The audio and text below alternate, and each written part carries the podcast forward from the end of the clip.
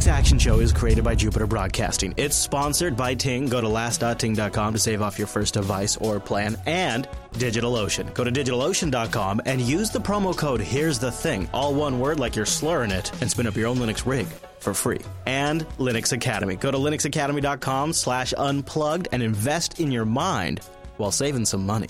Welcome to Linux Action Show, episode four hundred forty-three. My name is Chris.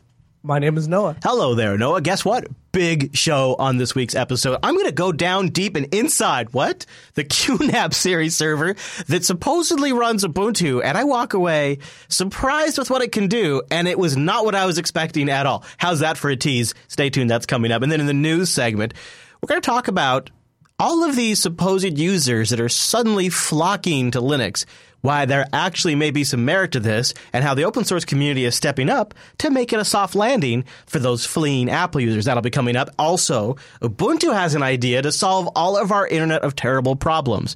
We'll ask if it's actually legit, and we'll tell you what they plan. And then, towards the end of the news segment, we'll look ahead into the future towards Vulkan and virtual reality. Steam Dev Days just wrapped up. The videos are posted online, and I pulled out a couple of tidbits out of the hundreds of hours of video to show you guys that are related to Linux. And then we'll get to the feedback. But before all of that, Noah, do you know what we got?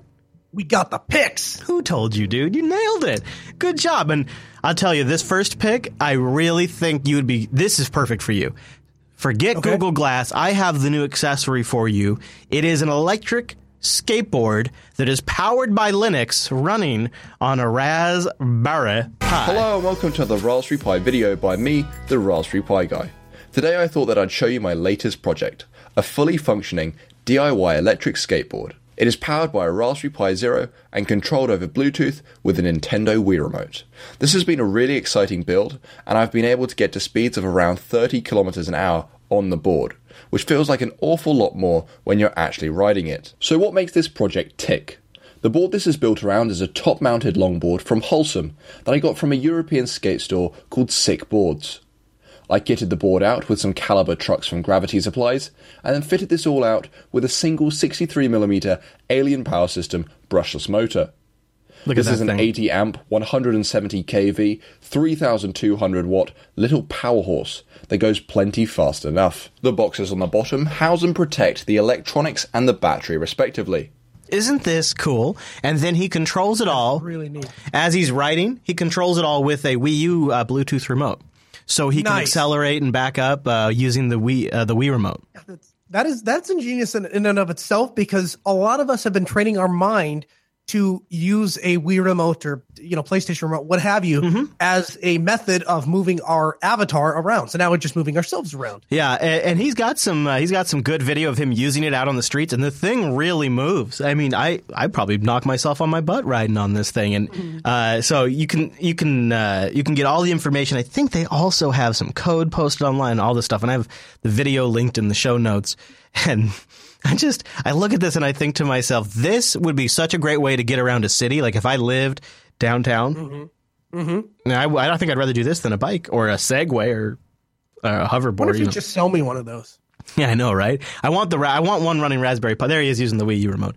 I want a Raspberry Pi powered one. That's pretty cool. So that's our our Run Linux pick uh, for this week. And we have more picks, a desktop app pick and a spotlight coming up. But first, I want to mention our first sponsor this week, and that's DigitalOcean. In fact, if you use the promo code Here's the Thing over DigitalOcean, you get a ten dollars credit. You can try out their five dollars rig two months for free, or go hourly and really stretch it out. It's super cool because it's all S S D-backed droplets. They run on top of Linux with K V M as the virtualizer. They've got data centers in New York, San Francisco, Singapore, Amsterdam, London, Toronto, Germany, India.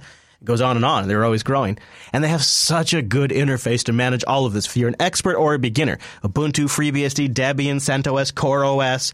It's, they got tons of distros to choose from. They got lots of data centers. They got tons of nice configurations and a boatload of documentation to back you up. Or you can deploy entire application stacks if you want. Check it all out at digital ocean dot com and use our promo code Here's the Thing. Also, I know how much you guys love your extensions, you extension crazy maniacs. I would recommend you check out the DigitalOcean Toolbox. This is a browser extension for Chrome and Firefox that allows you to manage all your droplets right there in your browser. So that's pretty cool, too. digital ocean dot com, use our promo code Here's the Thing, all one word, like you're slurring it, at DigitalOcean. And big thank you to DigitalOcean for sponsoring the Linux Action Show. No, I'm a big news consumer, and this is something I could totally host on a DigitalOcean droplet now that I think about mm-hmm. it.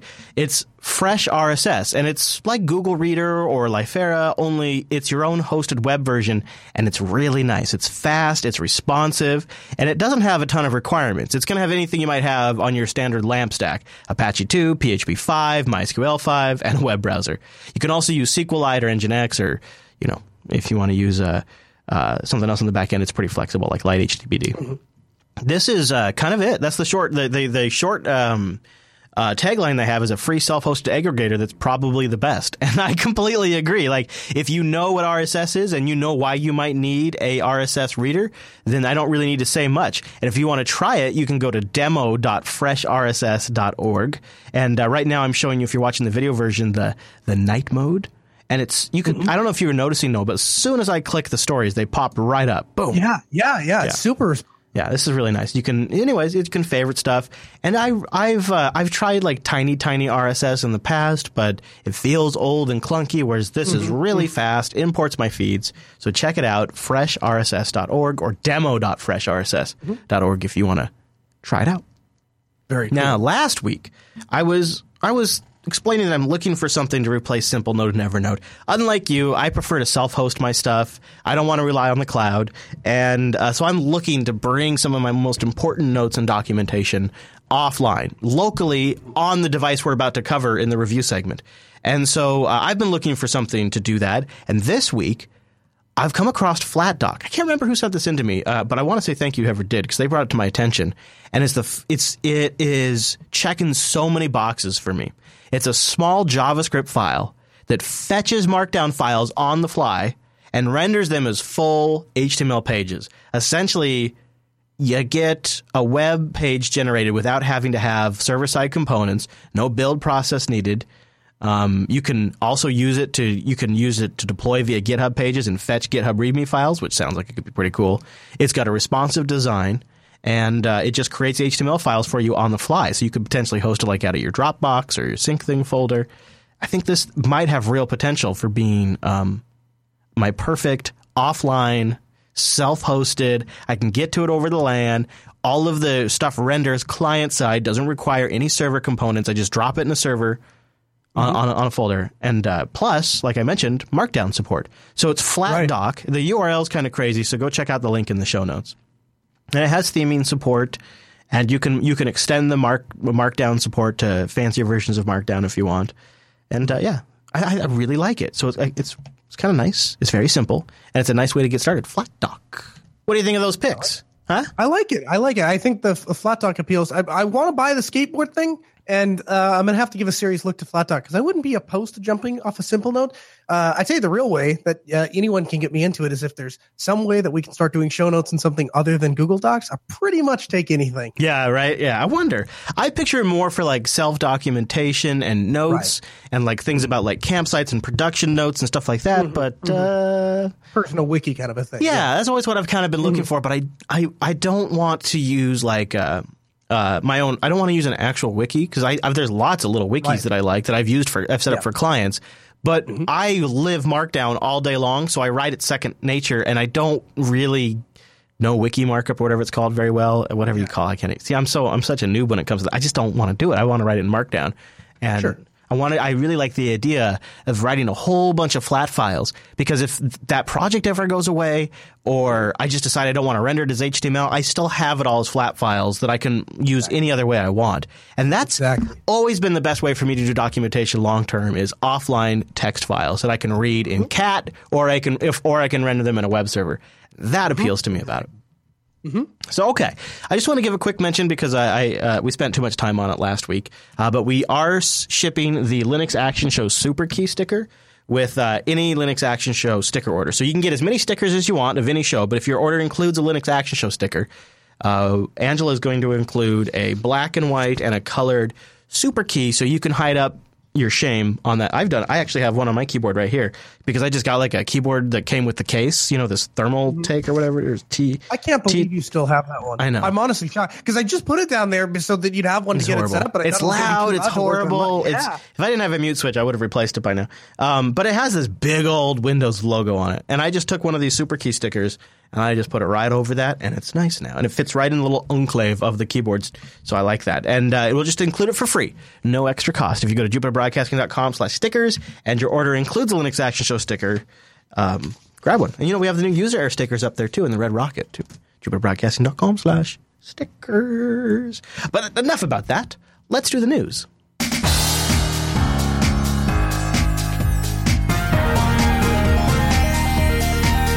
Hey, it's the news, and this episode is brought to you by Ting. Go to last dot ting dot com to support the show and take twenty-five dollars off your first device, or give yourself twenty-five dollars in service credit if you bring a device.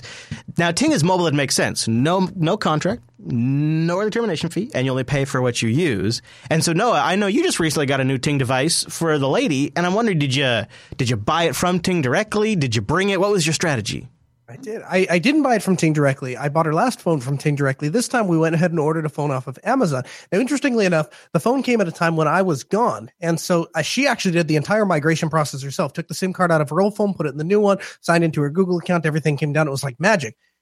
Two weeks later, the phone just totally dies on her. Oh. And so, yeah, I know. So she takes one of my, she on her own goes down to the basement, goes down to the bin where I have all of my phones, and I have many, and picks herself out one. Does another migration to this backup phone, puts all her stuff back onto it, is using it. I didn't even notice. And she she tells me, she's like, hey, my phone stopped working, so you need to order me another one. So phone three shows up, and, and now she does this migration migration again. And so she tells me, she's like, I'm really getting sick of of messing with these phones. But she's like, Ting makes it really easy. All I have to do is take this. I just have this little card, and that's like, this is my phone, really. Mm-hmm. And I can put my phone into different so machines. Nice. And the Google Cloud is, is working for her, and the you know the, the Ting dashboard is working for her. So yeah. everything is just it's a very easy you're never, migration you're process. Never, you're never dealing with like Ting. You don't have to call in and get them to like approve another uh, I M I D or whatever it's called. You just you exactly. put it in there, and as long as it's compatible on their network, and they got a really nice B Y O D checker page, it works. And yeah. you're just paying for what you which use. You don't, which you don't even need if you're just going to buy a G S M phone. Like you just yeah. buy a G S M phone and then. Yeah, really, any modern, you know, they got a whole, they got a whole outline though on their shop page if you want to check it out. And of course, if you buy a phone from Ting, it's unlocked. They don't get in the way of updates or any of that kind of crap. So as soon as your hardware vendor puts out an update, Ting installs it. So like you get a Nexus mm-hmm. device, you're getting your monthly updates. Also for us cord cutters, I always like the updates. I like to check in what Ting does on the blog, and they just posted a guide to new streaming players of twenty sixteen. And they do a, ro- a roundup of the new Roku six players, the new Fire Stick from Amazon.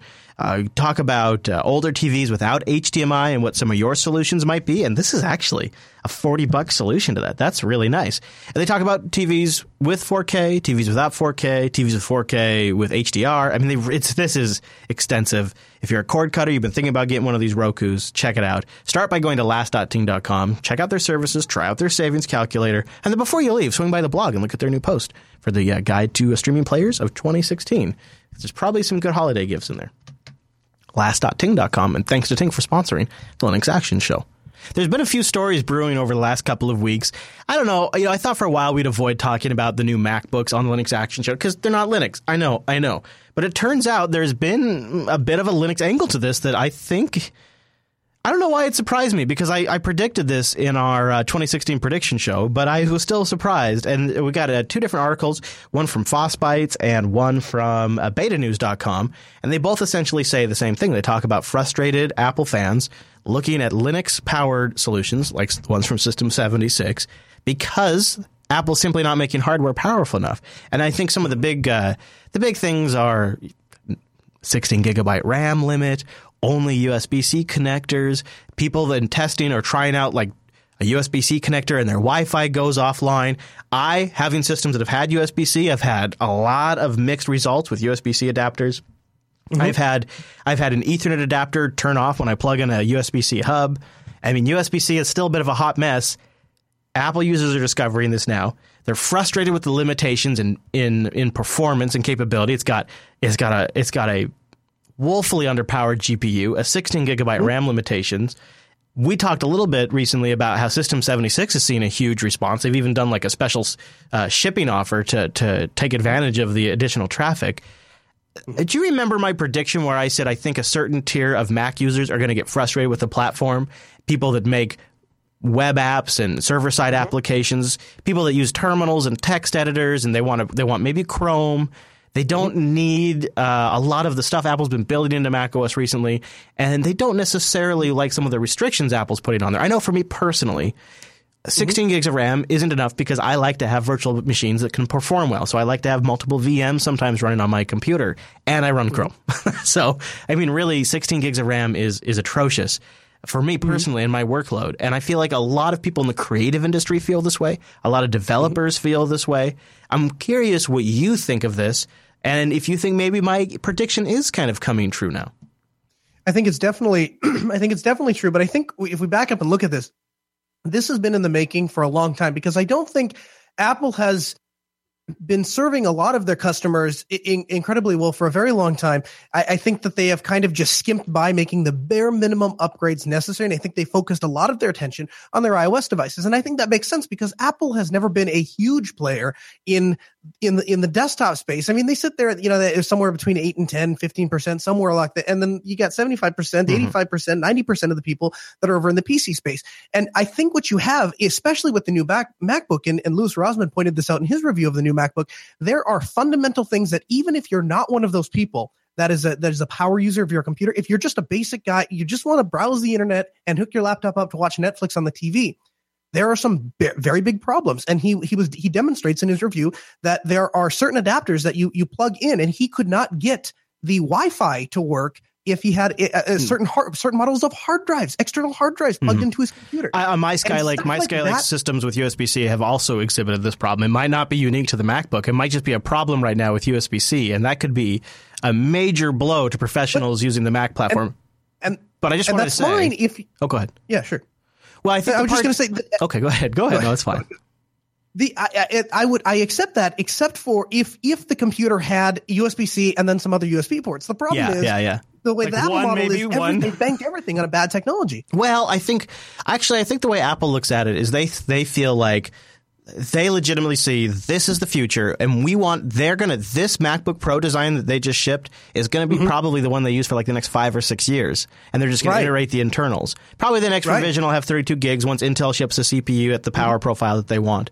the The issue is, a lot of professionals have tool sets on this platform, so moving is a major hurdle for them. And I really believe like Linux is a great platform because they've already probably switched off of Windows. And right. uh, I, I saw uh, Emma from System seventy-six tweeted like she's getting more phone calls from frustrated Mac users than she ever has in the history of System seventy-six. And Cassidy, yeah. uh, who works at System seventy-six is, and is seeing all of this, got the idea mm-hmm. for the – he also was with the Elementary project – got the idea to do a series of switching to Linux guides that are just really top-notch. I've got – I think there's four of them so far. I've got them linked in the show notes. It starts out with switching from macOS to basics, and it walks somebody through the process for switching – from the Mac platform over to Linux and Elementary O S in specific. And he covers the basics, uh, developer environment tools, creative workflow, and then open source generals and principles for people who might not be familiar with some of this stuff, so they have mm-hmm. kind of a better understanding of what's going on. And this is exactly what I'm talking about. Let's mm-hmm. step up to the plate. This is our Windows eight opportunity with the Mac platform. We blew it. Vista came along, it was a shit show. And then and then when Windows eight came out, it was panned universally. That was the moment for Linux to, to just jump into up to jump into action. Nope. And of course that was when Canonical launched Unity, we had all of the pushback mm-hmm. and people switched to the Mac platform. Exactly. This this is this is so frustrating that this happened. And now once mm-hmm. again we've been given another opportunity. Instead of from Microsoft this time, it's by Apple. And I think Elementary O S is sharp. They've seen they've seen a big spike in their downloads. Mm-hmm. Some people mm-hmm. coming from the Mac say, ah, this is a ripoff. This is, oh, Linux. It just copies everything. And other people say, this works for me. It's familiar. Mm-hmm. I can see they've gone in their own direction. They have a philosophy here, and it works mm-hmm. for me. And I got to imagine the other distros are getting some good pickup too, but I think this is brilliant, and a lot of people should be jumping on this. I would love to see like distros come out ready to just load it on the MacBook. Everything's taken care of. Uh, mm-hmm. All those kinds of things I think could be a step in the right direction.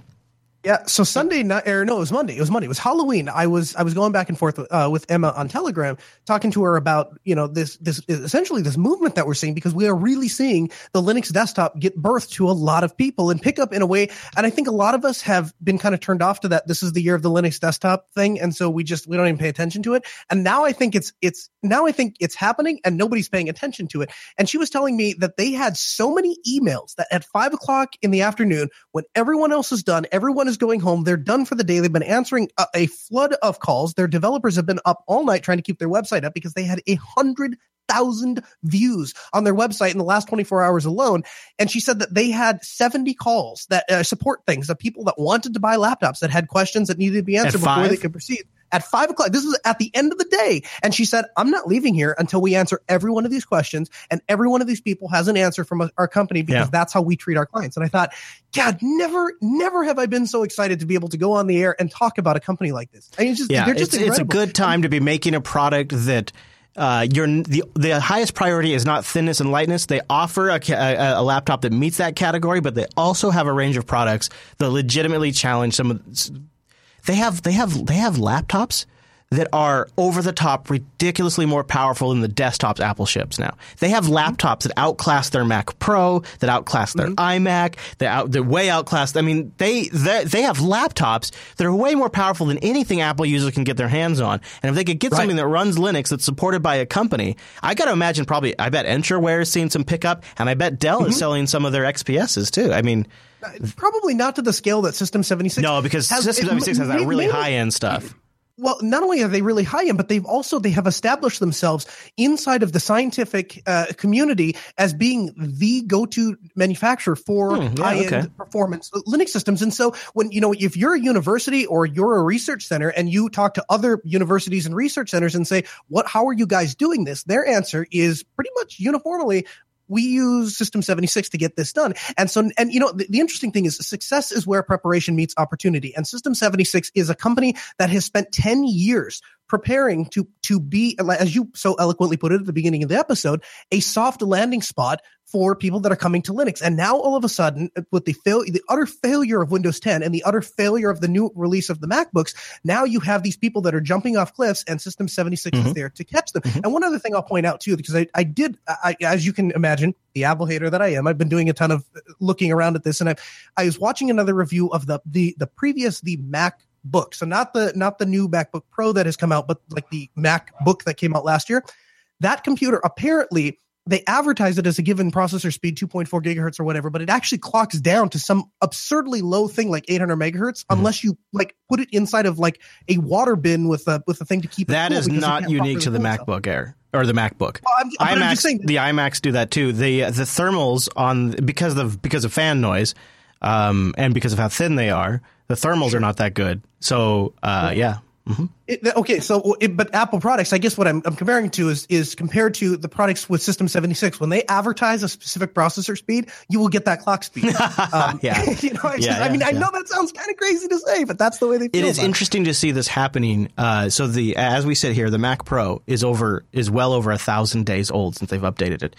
Um, right. The uh, the MacBooks have gotten updated, and in some ways they're worse. You get less ports. There's some mm-hmm. less functionality. The, the, mm-hmm. the storage performance is great. U S B C does seem like a good thing long term. Um, but and this, by the way, not an ad for System seventy-six. In fact, we're giving all this away because yeah. we could have said this in the System seventy-six ad, and we're saying it now in the news because this is legitimately how we feel on this. Uh, mm-hmm. This is a great time to be shipping a Linux product. I don't know if the Ubuntu desktop is fully up to the challenge. I think it's pretty damn close. So hopefully, mm-hmm. if users' needs and expectations are set properly, mm-hmm. they will not find it to be as frustrating. It is. I don't know if I would say it's going to be up to snuff of like the high end, like, you know, you know, tight pants Mac users. But people are just looking mm-hmm. to get work done and need a powerful computer. I think we're set. Exactly. Exactly. Now, uh, we've been talking about the Internet of Terrible or the Internet of Trouble or Internet of mm-hmm. Terror. Uh, or the Internet the way that Chris prefers things. Wow, dude. I'm just kidding. Wow. Just kidding. I can't hear you through Simple. No, I'm sorry. You're using too much Simple. I can't hear you. Can't hear you. I set myself up for that one. All right. So uh, this is Ubuntu's uh, solution for this. Ubuntu Core. We've talked about it a little bit. The new version sixteen has launched, and I think they might actually have something here. They're pitching this to I O T vendors directly. They're saying, look, you take care of the software stack. We'll give you an O S with regular and reliable updates. You can schedule and plan around. They're using snap confinement to ensure applications are trusted and only touch necessary data, which has got to be pretty great. They got industry standards and regulatory requirements that they're going to meet for updates and operational security. They uh, they are essentially pitching this as the base platform that you use for all of the things, from light controllers to routers to robots and drones. Seriously, all of that. And in industrial industrial systems included. Uh, and they say that they're going to you'll get something called update control that allows software publishers and manufacturers to validate up dot, updates across the ecosystem before they're applied, so you can test before you send them out to production systems. Uh, all the updates will be done via snap, so they're transactional, so you can roll them back, which is kind of a big deal when you're updating end-user systems out in the field. The operating system and kernel Ubuntu Core are also delivered as snaps, so the entire platform is transactionally upgradable and rollback capable. And all Ubuntu Core devices from all manufacturers will have free and regular, reliable security updates. Now, what are they doing different than just using a minimal Linux? What are they doing differently than uh, Linux from scratch and, and using BusyBox or whatever? What they are doing different here is they are taking care of all of the back-end work, working with the hardware drivers, doing the kernel developments, shipping the user land, updating it, making sure it's tested, making sure it can roll back, and snapping up the core applications. They're also going to bundle it with like a, with App Store capabilities, so vendors could roll that kind of stuff. And there's a whole bunch more stuff that if you're selling a device that connects to somebody's Wi-Fi to do something neat, that you really care about. What I care about here, and I think this is huge, is this could fundamentally change the Internet of Things if anybody that matters actually adopt this platform. Now, they They got a bunch of people out there, and Canonical employees that are watching right now will say, well, we got actually a lot of people using it right now. Bullshit. I want to see it on some big products that I can buy on the shelf in Best Buy, because the fundamental thing that we are screwed by right now is all of these little shit devices all over the internet that aren't getting updates, that are getting owned, that are doing DDoSes. It's ridiculous. It is a problem that we caused, we being the industry at whole, caused. We knew, we knew that before we even shipped any of these Internet of Things devices, we hadn't figured out how to patch and fix everybody's routers out in the wild. And before we figured that problem out, we decided to put Wi-Fi chips in everything. It's too late. Consumers expect it. It's how the world's connecting. And now we need reliable, updatable software on these things. And you guys have never, ever, ever figured out how to do it right. You've never gotten it right as an industry. Not even Google gets it right. And so Canonical's like, you know what? We've been shipping a system that you use on your cloud. You use it on your most important servers. You got it on your desktops. You got it on your laptops. Let us handle this for you. This, I really feel like, Noah, this could shift security for this entire platform and take it from something that we mock to something that's actually usable, reliable, and secure. Transactional updates, them handling mm-hmm. all of that stuff, even the kernel is rollbackable. I mean, that's the kind of thing where you can have a little button. You can have a little button that the, the, the consumer pushes, and it just rolls back to the previous snapshot. The, the entire previous file system is just sitting there ready to go. You just switch mm-hmm. over to it. You can have a little button that does it, and it's all taken care of for them. If feels like it would be stupid not to use this. Am I am I am I am I too excited about it? Is it too no. unrealistic? What do you think? No, in fact, what I was going to say was uh, if if Canonical goes through with this and this actually takes off and the Internet of Things because comes something that is based on Ubuntu and the the code is open and we can verify that it's secure and all of those good things, and we know that we have interoperability because it's it's working off of a common open set open standard. You know that that people are using. If all if if if even half of that happens, I will take back every yeah. bad thing I ever said about the Internet of Things, and I will embrace it, and I will love mm-hmm. the Internet of yeah. Things. Oh, with one exception, mm. they have to make sure Wi-Fi works. You know, and I just want to make it clear, I don't care whose solution it is. If it has all of these things and Red Hat makes it, good. I don't care. I don't care who makes it as long as it's Linux-based and it's something the industry adopts. That's what I want, yeah, right? I, I, I mostly agree, but I do I, I care into the to the extent that I trust con- as, as upset as I am after last week's episode of, with Canonical, I still trust them to make a product with my best interest more than I would trust someplace like Google or Amazon yeah. or, or whoever else. So if to that also, extent, I care. They've shown in the past they can actually sign partnerships. I mean, look, they've worked with yeah, yeah. Uh, a lot of different phone vendors. They've worked mm-hmm. with Valve. They can do this, mm-hmm. and it mm-hmm. does fit in with a, a, a cloud desktop product line. Like the whole, it does exactly. all probably fits in more than the phones do, really, right? Yep. Yeah, so and I, it's, I like, it's probably a less tapped market than the phones are, too. Yeah, and one that really desperately needs solved at like a super important to the internet level. So I'd love to see it. Now, uh, something else I'd love to see is Vulkan shipping on Linux. But more than that, I'd like to see vendor support of it. This is quick and short, but it's from Steam Dev Days, and you can watch the whole thing if you want. I got it linked in the show notes. But I've... Oh, there's a dog outside that's excited about it, too. My neighbors have a dog, and what they like to do is just put it in the backyard and then just leave it out there. Because it's that's great. That's what you do when you get a dog. You just leave it outside all the time. Um, so and never tell it to stop barking either, because it's got to express itself. So this is uh, Steve, right? Right? I mean, you gotta let the you gotta let the dog express itself. First Amendment rights for canine. So this is just quick, short, and sweet, uh, asking about Vulkan and V R on Linux, and uh, I love it because you got a developer and then another developer I- I enthusiastically chiming in that they're going to jump on too.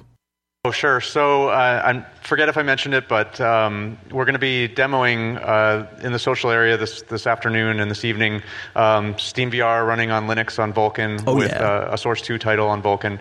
So please come check that out. But yeah, we're we're right now um, very focused on um, g- getting Vulkan in shape for V R and ultimately also adding uh, multi G P U support to our engine for uh, for V R for Vulkan. So that's kind of where our focus is. Great. Anyone else? Yeah, we also, well, for us, uh, V R, as soon as the platforms and the A P I and the uh, S D K is basically supported, we'll just jump in, um, since we're almost done with the Chermol five um, feature set. So we got Vulkan uh, shipping up. Uh, we got, so for, for some users, already shipping, uh, but what's more important is actual developers are getting ready to target, and V R on Linux is nigh. Once Vulkan is settled, V R is coming to Linux, and there, there, de- there's several demos now. We've seen it. That's really cool. Um, and it just gives me it gives me a little bit of hope because I've gotten I've gotten my beak wet with V R. I think it's fun for me. I don't care if it takes off. Screw you guys if you don't like it. I really enjoyed it, and I but I don't I'm not I'm not willing to run Windows for it. Yeah, I'm not, the same way. I'm the same way. I'll probably end up using it on a console before I do that. And the H T C Vive might be the closest I've ever been to saying, man, if there was if the, if there was a reason to to uh, uh, to use Windows, man, that's it, because it is a sweet experience. It's just not quite there. Mm-hmm. Every time I think about it, I just I can't stop thinking about the fact that it's running on Windows, and then I can't enjoy it. Mm-hmm. Multi-G P U support, Vulkan, and V R could all be in twenty seventeen's future. Now, there is a forty-minute talk by a, a Unity developer who works on Unity, the game engine, and the new Unity editor for Linux, which, ta- which was talked about a little bit in this video. And uh, she deals with a lot of people that are coming to develop for Linux for the first time. And I thought that was kind of interesting to hear what are the common problems developers run into. And so she just talks about some of this. And here's an interesting tidbit from the entire video. I will link it in the show notes if you guys want to watch all of it. Usually Unity games just work. Normally they do. Um, as long as, you know, like I said, the system has the compatible C plus plus runtime version um, and, and the right OpenGL capabilities. Um, we do get, you know, we, we have analytics that tell us people are using other distributions. I can say for certain, before we shipped Unity support for Linux, I had absolutely no clue that there were so many Arch Linux users in the world. Uh, I love it. I love it. I love it. I love it. Uh, apparently, they hear about hear about the Arch a lot. And the other problem that she says the developers make, mistake they make all the time is uh, they only ship a thirty-two bit build. And and she says that's just super annoying for Linux users because they have to install all these thirty-two bit libraries to make that work. And most Linux gamers are on sixty-four bit systems, so make a sixty-four bit build. Most computer users in twenty sixteen yeah. are on sixty-four bit yeah. versions. Yeah. I don't know why know. That is so difficult. I, so I was I was glad she was up there uh, saying that. And she says, you know, if you target if you target the Steam runtime, you make a sixty-four bit build, it's going to work for all those Arch users. She's like, you got to understand, there's a lot more than, than you expect. So don't shoot yeah. for Ubuntu specifically.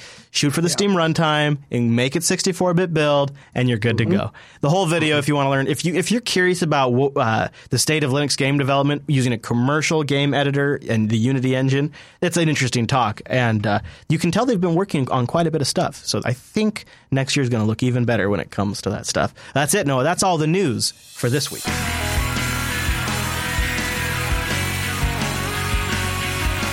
I tell you what, I am on the edge. I'm about to build myself a brand new N A S, a custom Linux box. I'm not even sure what distro, how many disks I toss them all in there. And I have a very unique situation that this N A S has to accommodate.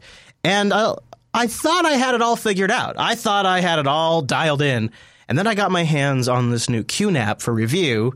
And I'm starting to rethink a few things. I'll tell you about that and the unique situation that this N A S has to accommodate. But first, I want to tell you about our segment sponsor, making this possible, Linux Academy, linuxacademy.com slash unplugged. Go there to support the show and sign up for a seven-day free trial. This is a platform to learn the nitty-gritty about Linux, all the high, fancy technology built on top of Linux, and even things like Azure, A W S, and OpenStack. Hands-on, scenario-based labs give you experience on real servers. Full-time human instructors when you need help. They have a course schedule where you can pick a course and set a time frame to fit your schedule and learning goals. And the Learning Paths are a series of courses and content planned by instructors for specific career tasks. They have a community stack full of Jupiter Broadcasting members, public profiles so you can either brag or show an employer or a client what you've gotten done. And I think one of the things that's made it really possible for people to study on the go, besides the downloadable, downloadable comprehensive study guides, besides the videos and M P threes you could take with you, one of the nice new things I think is really helping people study on the go is their iOS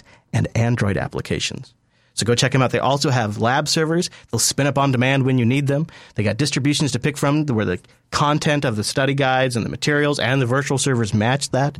And they have study study tools that you get to keep with you.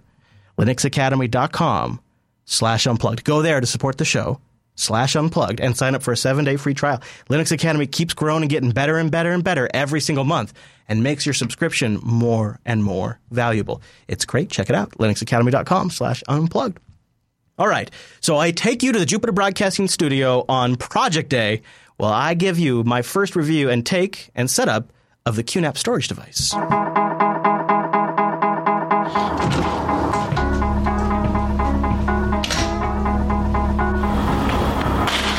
Today is Project Day at the J B Studio, and I've got this Q NAP here. In fact, I've got a Q NAP with some hard drives that I'm about to get into, but first, I'm going to enjoy myself a little nacho taco.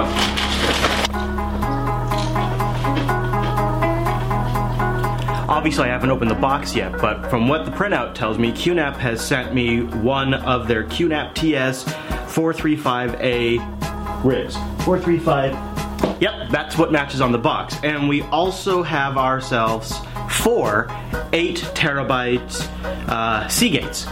So I'm going to unbox this stuff and uh, start to get to work. So here's what the front of it looks like. Uh, you can see it's got the four hot swap bays. But what actually has me really fascinated, it's what's on the frickin' back. Look at that. Do you see what I see? Yeah, there's, uh, there's some Ethernet there. That's awfully nice. But no, look. I don't know if that's picking up. That might be. It might be too dark. There's two frickin' H D M I ports. Two H D M I ports. And it looks like microphones in. These are microphone jacks. An external power supply. I'm already kind of intrigued about this box. Seagate N A S hard drives. Smart. Eight terabytes each. Honestly, exactly what I would have gone with myself if I picked them out personally.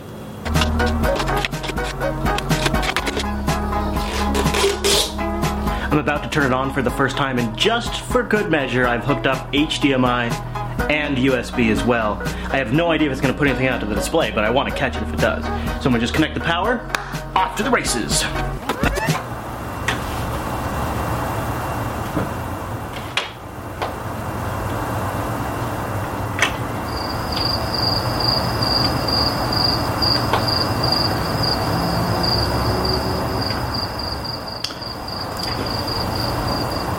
I forgot to plug in the power brick. System is booting. Each drive's lighting up. Now, according to the instructions, I'm supposed to like scan some sort of Q R code and then have it discover my Q NAP. That feels pretty proprietary. I'm not so sure that's going to work. We have H D M I output, which makes me think I'm not going to rely on some sort of weird Windows app to discover this thing. I'm saying no to multimedia features. Select the disk configuration you want. Come on, you gotta see this. Select the disk configuration you want. Create static volumes, create thick volumes, create a thin volume, configure later. Whoa. Uh, I like things thick. I also like things static when it comes to my storage, but I need it thin. damn it. I went with static because I don't want to break the drives up into multiple volumes. Uh, but look at this here. Please select, so then I can go in and I can either say configure it later, add as member disk. Obviously, I want to add all of these. Tempted to do a hot spare, but it doesn't look like that's a configuration option. Oh, once you dedicate these to the pool, it automatically allows you to set up hot spares. That's nice. If I was smart, I would do that. All right, I'm clicking next. So we can go with, please select the RAID type. Estimated available space would be twenty-three terabytes at uh, RAID five. If I do RAID six, it's fifteen terabytes. And if I do a RAID ten, fifteen terabytes. But if I do a RAID zero, thirty-one terabytes. Oh, that would be so nice. But nope, RAID five will be it for us today. Encryption. Nice. Scan bad block. That's also nice. All right. So it sets up with a default admin admin username, gives me an I P, and uh, tells me my network status. I am not in Casablanca. That is hilarious. Oh, interesting. Using Extended four for the uh, file system. Doesn't seem to be a way for me to get up there and change Casablanca right now, but I'm betting I can change that after setup.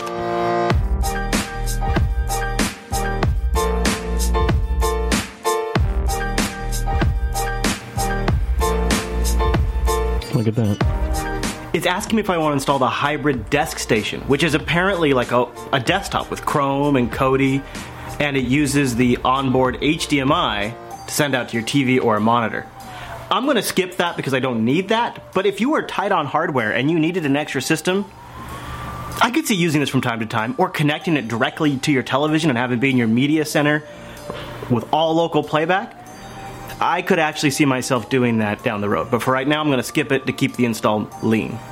All right, so we have ourselves, geez, if I could type, we would have, we have ourselves kernel three point nineteen eight.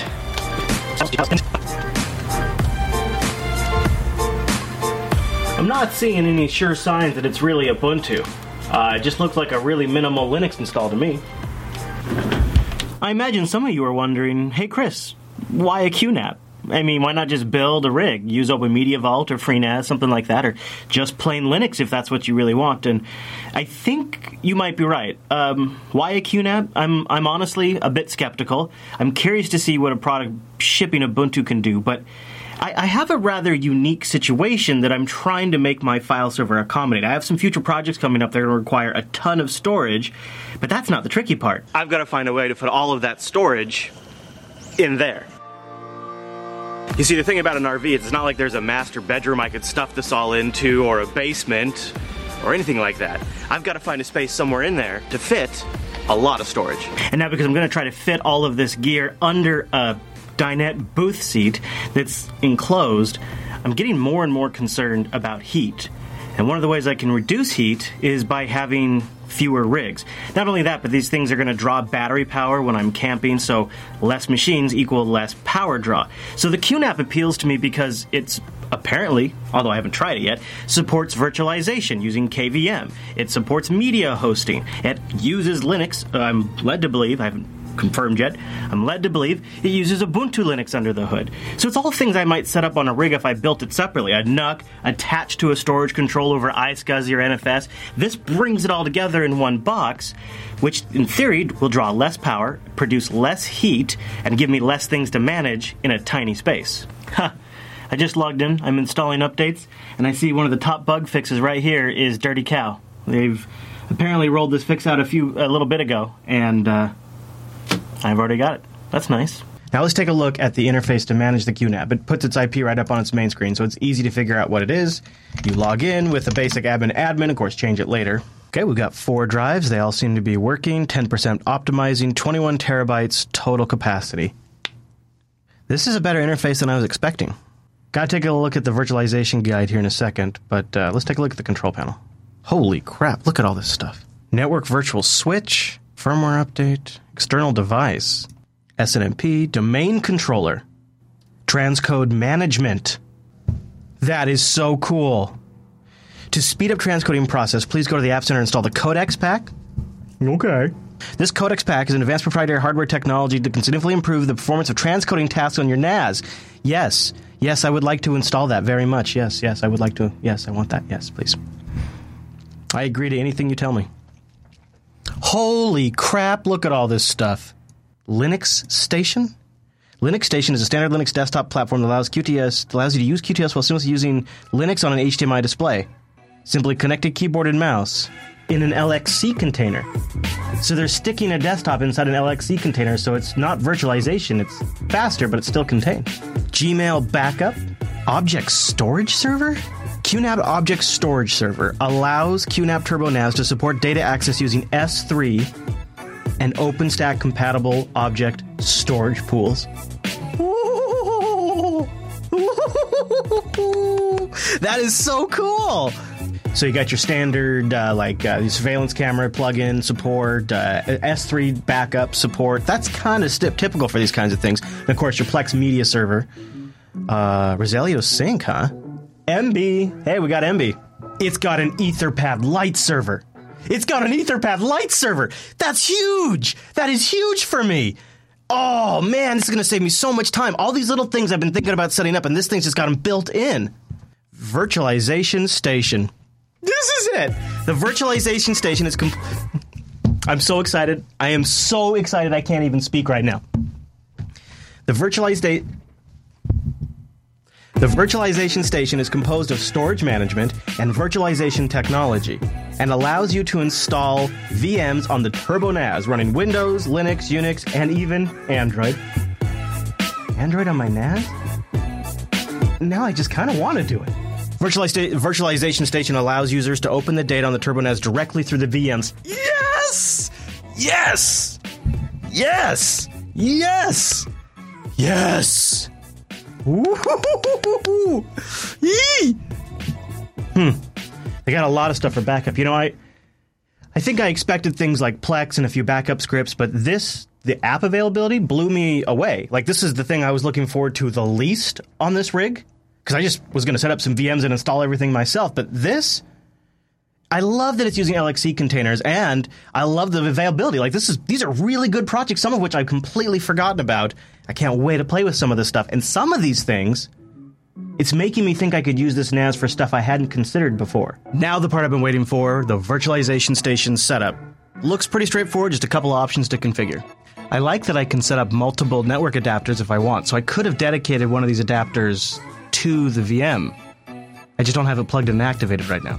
You know, really thinking about it, I don't think I'll need more than one or two V Ms. With the apps that this thing has available that run in containers, that's probably a more efficient way to do it. So there might only be a couple of things I need in the V M now. This is going to be really, really nice, and most of it's all going to be work-specific. All new network design. No, no need for extra network interfaces or V Ms. Look at this interface.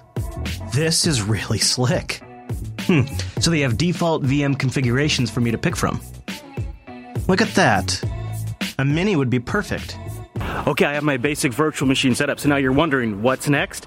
Well, I kind of have a unique opportunity to really test this thing. I'm about to get on the road and go to Berkeley, California for Meet B S D.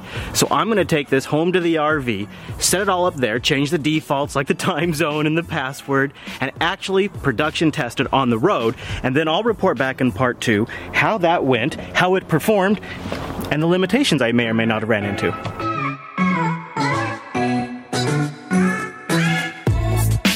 I really have some follow-up I should do, too, since that review, because it's been a couple of days, and I've been pu- plugging away at it now. And and now it's, just to be clear, your t- follow-up as it's been installed at your home. Actually, no, I ended up deciding to bring it back to the studio for a couple of more tests, um, uh, but it's going back there before I go to Meet B S D. Yeah, so I got to get that done before I leave, which I don't now, know. Another follow-up question that you didn't address in the video. Um, do, a couple of weeks ago, when we were talking about doing it, you had talked about moving all of J B's workflow over to the Q NAP temporarily. Yep. As a method to alleviate so that you could rebuild the, mm-hmm. the FreeNAS. Mm-hmm. That, that was happened. So I, that's that's why it's back here. Although with with the Meet B S D coming up now, I don't think it's going to be possible. I was going to attempt to do it this morning, um, okay. but I don't. I didn't. It didn't work. So I want to do it before the show. I know I'm crazy, um, but I wanted. I actually wanted to pick your brain on what you thought about the fact that this thing has an external power supply, and I wonder if you think that means I could use D C power to power this thing. What's the voltage? I, oh, you know what? I don't know. I'd have to look. So that's what it comes down to is like twelve volts or what? Well, I mean, so here's the thing. If it has an external power brick, that means that you're converting A C to D C on the outside of the unit. So it's, that means the, the unit itself is taking D C. That's yeah, good. That's what so I was thinking. So basically what it means is if it's twelve volts, you just plug it in and it'll just work. If it's anything other than twelve volts, we can you can buy a, you know, a step up or step t- a step down uh, you know, voltage step yeah. so that you can go from, you know, twelve to nine. But I bet you I bet you here's my guess. It's either twelve or it's nineteen. That, that's so if guess. if I can get D C power to it, then this thing essentially would be using the house batteries as a U P S to a degree. Bing. Because the prob- otherwise, and this is doable, but so I'm I, like I said in the video, I'm putting this in a dinette booth, and I I am so lucky that the way they designed the home theater system in the R V, they decided to put the mm-hmm. sub under the dinette, so they they installed an A C power outlet in uh, power yeah. outlet under inside the dinette. Like I open up the booth seat, and there's a power mm-hmm. plug in the booth seat. I'm like, this is amazing, and because it's on the entertainment system, and they want you they want the T V to work while you're driving down the road. It's on the it's on the always on inverter. But there is a half a second switch over every now and then that happens when I switch from battery to shore power. And mm-hmm. I think that's just enough to screw up a system. So uh, one of the other things I'm going to bring with me when I bring it back to the R V tonight is a U P S mm-hmm. battery. And I'm just going to plug the U P S battery into to, to, nice. to solve that problem. But if I could get it on yeah. D C power, that'd be great. A couple other things I noticed while I had it in the R V for like two hours. Um, mm-hmm.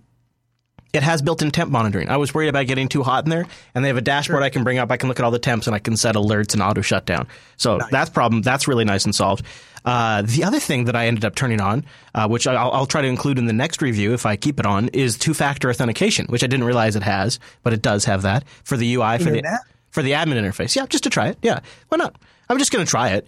Uh, the other thing I'm tempted to try is the Linux installation that I can do to use the H D M I port and have it just run Kodi straight out. The thing has yeah. a quad-core processor and eight gigs of RAM, so it's got some room for virtualization. Uh, so mm-hmm. I, I, I'll play more with that. I, have, I really haven't bothered because everything I want right now is being solved by the built-in apps. Which, yeah. uh, so, dig- cool. so digging around a little bit, I noticed they also make, if you want to get just started with a Q NAP, they make an entry-level version for two hundred forty-nine dollars. It's a two-bay model. But if you're just looking to kind of play with it, or maybe you don't have any sort of file server, two hundred fifty bucks just to get started is not bad. And I would assume, I don't know this for sure, I would assume that the operating system and all of those features are still there.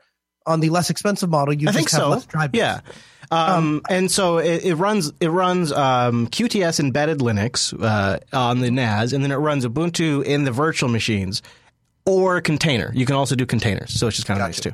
So you don't even have me, to have a, if you're just one more thing. If you're just going to do containers, you don't even need eight gigs of RAM probably.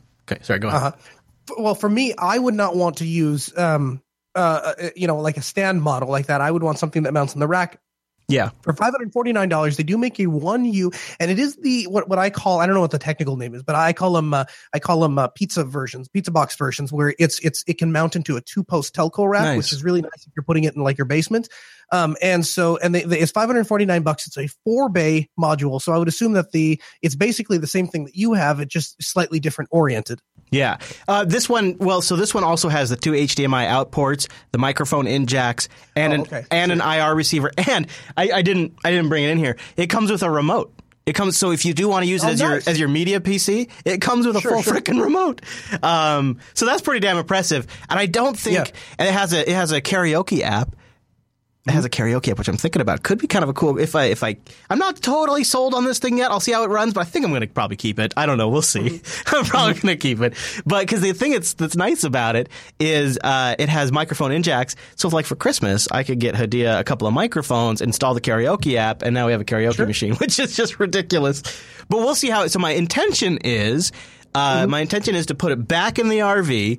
And then use it to store all of my footage that I'm using for editing for MeetBSD on the road. Nice. And a future project that I have planned. And then I have, of course, I have literally like uh, probably fourteen terabytes of data that I want to load on it almost immediately after we mm-hmm. try the Studio FreeNAS test, which we talked mm-hmm. about in User Error eight. Uh, sure. So, yeah, that's sort of where it's at right now. So part two will be coming down the road when I've actually uh, put it in production for a while, because I feel like I feel like I had to break this review up in, in the experience with it, the unboxing, the setting it up, and then the actual using it, because it can have a great Absolutely. U I and tons of nice apps. And it does have a good U I, which works great in Chrome, at least, and um, has some really great apps. Mm-hmm. But how well does it actually run? How well can it actually like transcode media for me? Uh, it right. supposedly, by the way, does all the way up to four K hardware accelerated media transcoding. Nice. Yeah. I don't have a four K T V, but that is pr- it's nice to know that it has overhead, so it should have no problem doing mm-hmm. high bit rate ten eighty p. So uh, yeah, I'm I'm looking forward to it. I'm gonna. The other thing I have to do now is I have to get an, a little Ethernet network set up uh, in the R V, because everything's been run over Wi-Fi now. But I'm not going to mm-hmm. access twenty-four terabytes of storage over Wi-Fi. That's th- that's where I draw the line. So the, the infrastructure is technically there. You just got to plug a cable in, right? What I'm going to do? Well, I, I, I want to run it, and I want to run the cable in a way where it doesn't like get caught up in the slide and stuff like that. But yeah, the cra- yeah. I'm going to use the built-in hub to the cradle point to plug yeah. in this. Uh, what I plan is I'll plug in my, my editing laptop, uh, this QNAP, and maybe the main T V one if I want to run a cable over there, but I'll probably skip that for now. Uh, so yeah, so that'll be I'll get all of that set up, and then I'll I'll have some hands-on experience with it, and uh, I'll come back with part two of the review and let you guys know how it went. So that is my first look at the QNAP that runs Linux.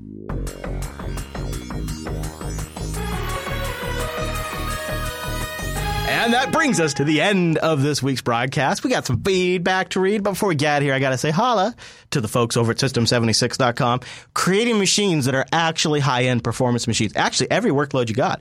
If you're doing some off- office work, some desk work, or you're doing some high-end editing. In fact, I would like to know, there is a lot of people out there in the audience that have gotten the Oryx Pro with its G T X ten series G P Us. Oh, yeah. It's surprisingly thin. I'm not going to say it's a thin laptop, but it's got a surprisingly thin design for how much power is in this thing. You can get up to sixty-four gigabytes of RAM in the Oryx. And I would like to know if anybody out there has ever tried hackintoshing one of these sons of guns and dual booting it. That's right. I want to know. Have you tried it?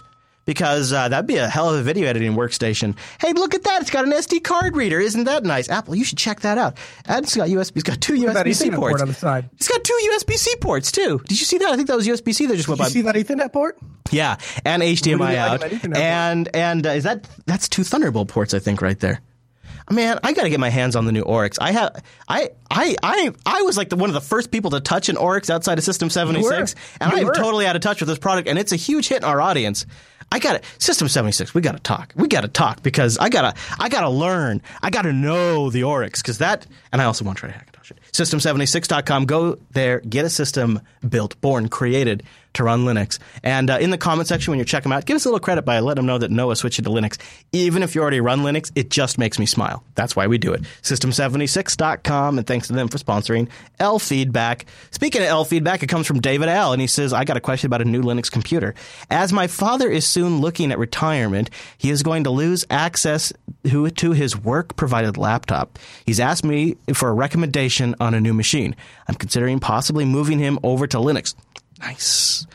He is technically competent and not afraid of trying something new, but is still more comfortable going with a well-known manufacturer. Immediately, my first thought was maybe the Dell X P S thirteen, as he's familiar with them, and they uh, offered Linux support out of the box, which is a huge plus. However, after looking into this device, it appears these machines are affected by the Content Adaptive Brightness Control. Wow, I didn't even know that. Uh, apparently, that's a thing, and it can't be disabled, uh, and coil whine issues. Hmm. I, you know, I don't have the most recent uh, X P S thirteen, but mine doesn't have any coil whine issues, and I guarantee you I would notice it if they did. He says, outside of System seventy-six machines, is the X P S thirteen still the go-to Linux laptop, or do you have any better recommendations? Thanks. So what do you think about this one, Noah? I, I honestly, you know, I might have had some other suggestions or some other thoughts for you a couple of weeks ago, but after watching what has transpired with Apple and after watching how System seventy-six responds, I think it would be almost irresponsible to say that there is another go-to Linux laptop outside of the lineup that System seventy-six offers. There are some people that have had some success with ThinkPads. There are some people that have success, uh, you know, installing Linux on some uh, on the, some of the older versions of MacBook Pros, um, and there are people that have success on some of the Asus ones. So you, you could try all, you could try some of those, and certainly the X P S is a nice platform. But I think if you really want to get your money's worth and you really want a solid computer, especially if it's going to a user that isn't Uh, necessarily familiar with Linux, and you want him to have a Linux hotline he can pick up and just call and say, I don't know how to make this work or that work. Emma answers the phone and she'll be able to walk your dad through exactly what he needs to do. And they are getting more than their fair share of experience this week uh, mm-hmm. doing that. So I guess that would be my yeah. only recommendation. I would say the I would say I wouldn't I you know geez, that dog's back. I wouldn't worry as much about the coil whine issue. I haven't experienced it myself, but you might want to just double check on that. Uh, and you can always take advantage of the return policy. Here's where I would draw the line. Is the X P S thirteen That dog, man, that dog just distracts me every time. The X P S thirteen is probably your best bet if your dad is interested in the four K display. Linux's four K support or high D P I support isn't awesome, but it's pretty much usable on every major desktop environment now. And with mm-hmm. a, a little bit of tweaking, you can generally get it set up and working just fine. And if you use Chrome, I don't know so much about Firefox, you're going to be pretty set up. And that X P S thirteen's edge-to-edge, like infinity-style display with like very, very minimal bezel and a high D P I resolution is gorgeous. But you do have a sixteen gig RAM limitation with the X P S thirteen. May or may not be an issue for you. And uh, I don't know if it's going to be if you're just going to go ten eighty p anyways, and I I really think you should probably go System seventy-six just for that support infrastructure that Noah was talking about. However, as an X P S thirteen owner as well, which is not here at the moment, I really love it. And if you're across the pond, of course, you can always check out Entryware. Uh, I have the Apollo. It's also a great laptop, and it has U S B ports, H D M I, and U S B C, and an S D card reader. So it is possible to put them all in there on a thin laptop. Uh, so that's something else you could look at if you're across the pond, David.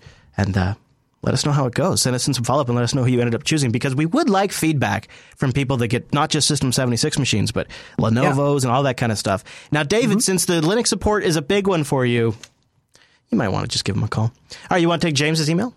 Yeah, James S. writes in, and he wants to talk to you about G D M orientation. So last week on the Linux Action Show, we talked about some of the issues that I was having with my login display. Now, Chris said that he had similar experiences with his G D M or with his login manager, and that it uh, changed the orientation because mm-hmm. he has a, a vertical monitor. Vertical screen, so he writes yeah. in, and he found a wiki entry in the Arch Wiki um, that talks about rotating the login screen on a specific display. And he says, let me know if that works. Oh, okay. So, uh, yeah, Thank so the link you. is there. So maybe you can give that a shot on your workstation upstairs and report back and let us know if that fixes Thanks, your problem. Thanks, James. I will. And I, I, I hope maybe it'll tell me how I can also set which screen the login manager should be on.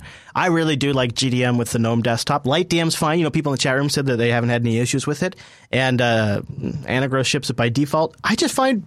I don't know, man. I just find light. Uh, I just find uh, G D M to be quicker on the login and log out, and quicker mm-hmm. on the lock and unlock. So, if you're For on sure. Ante- Antergos and you want to look into switching to G D M, it, I have found it to be worth it. Antergos. Uh, so, thanks, James, for letting me know. I will take a look at that wiki link. And if you have had this problem where you have multiple monitors and the login shows up on the wrong one or the wrong orientation, find the link in the feedback section of the show. All right, that brings us to the end of this week's broadcast. There's just a couple of things we'd like to pass along to you before we go. If you want to submit a project or an open source uh, thing you love, like hardware, it doesn't have to be software, uh, or a news story, or comment on a news story, or even comment on this show, linux action show dot reddit dot com is the spot to do it. jupiter broadcasting dot com slash contact is another place to do it.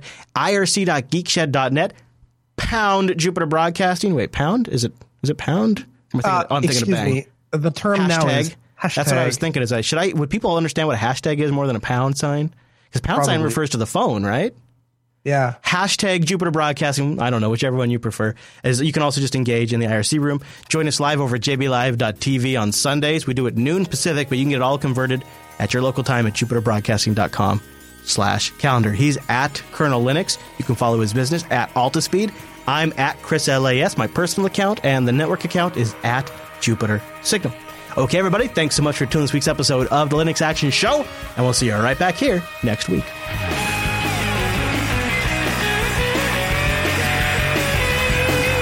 I want an Oryx, an Oryx Pro. I want an Oryx, an Oryx Pro, and I want to run Final Cut on it.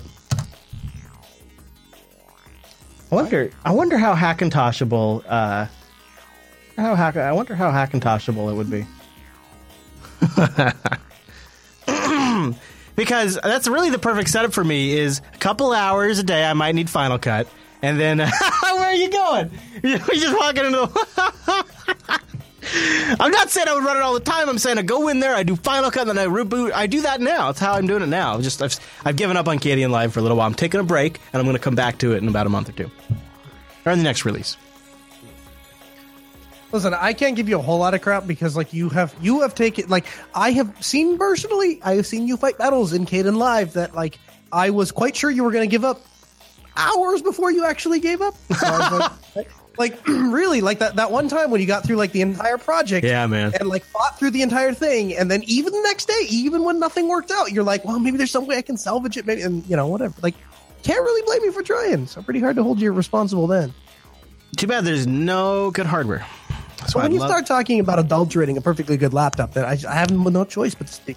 I feel like I feel like if I could confirm that you could Hackintosh and Oryx and successfully dual boot Arch and like a tiny Mac O S installation, I feel like it almost with Bitcoin up over seven hundred dollars. I feel like it would be worth it for me. I know, I know, it's crazy, but I but then I'm not using a MacBook. Isn't that better? That's true, but my.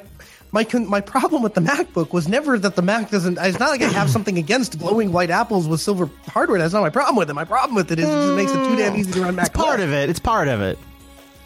Well, yeah, okay. It's part of it in that other people see it, they walk yeah, by, and yeah. then they go, oh, there's an Apple. Yeah. Like, that part of it, you know... See, is, I is think the, a Hackintosh makes it even less appealing to run macOS that often because it's probably not going to be as reliable or stable. So it would yeah, encourage me to still have access to the tools, but use Linux more and not... All right, all right. I tell you what. All right, I tell you what. I'm pledging the first two hundred dollars towards your Oryx Pro when you buy it. I got to know if it runs. I got to know if it's Hackintoshable or not. And don't ask me if I've talked to the Kdenlive developers chat room. This, this, this. You have to understand this conversation that no one I are having. Chris, I filed a bug. I actually, I gave one of the developers a response on the subreddit, and but you have to understand this conversation that I'm currently having is the three hundredth iteration of this conversation. And one of the fundamental issues I have is the audience that's watching this does not do this work. And just like I don't know what a doctor does when they're doing heart surgery or what a mechanic's doing when they're fixing my engine or what my plumber does when they fix that toilet, I, I can I could guesstimate because I'm a smart individual and I think I could probably figure it out and I like to troubleshoot problems and I could probably guess my way through a lot of it. But I simply not knowing how they work, what it's like to work, all of that, you lack so many insights, and I don't mean to be insulting about this, but the questions I get, they span the range from, have you filed a bug, as if as if filing bugs could fix seven to eight years of feature gaps. Uh, they, then I get the question, have you tried this Mac O S emulator? It's like wine, only to run Mac apps on Linux, and if you just go to the project's website, it says it doesn't support G U Is, so that's a decade off if they ever, ever even get G U I support. And then I get questions about, well, have you tried this editor? Have you tried Blender? And it, it, it fundamentally betrays a lack of understanding of what this kind of work is, how you do work, what it's like to work with these tools, what it's like to work in an industry where there's industry supports and professionals that have knowledge and templates that are made professionally and ready done for you.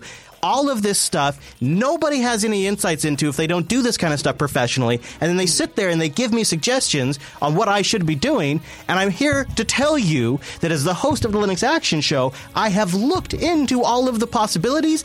And it saddens me to say it, but there's nothing that fits the bill except for Final Cut or Premiere, and there's no fucking way I'm switching to Windows just to get away from Final Cut. That would be madness. So I'm left with a laptop from two thousand thirteen that I dual boot Arch and macOS on, so that way I have a functional video editor, and it drives me crazy.